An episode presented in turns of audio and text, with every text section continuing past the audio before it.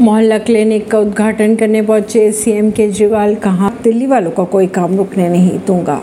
CM Kejriwal ने कहा कि दिल्ली वालों को मोहल्ला क्लिनिक से बहुत फ़ायदे मिल रहे हैं। बात करें अगर पिछले एक साल की तो सभी मोहल्ला क्लिनिकों में दो करोड़ से ज़्यादा लोगों ने इलाज करवाया है। अच्छा इलाज हो रहा है, तभी बड़े बड़े प्राइवेट अस्पतालों में जाने वाले अमीर लोग मोहल्ला क्लिनिक में इलाज करा रहे हैं। नई दिल्ली से।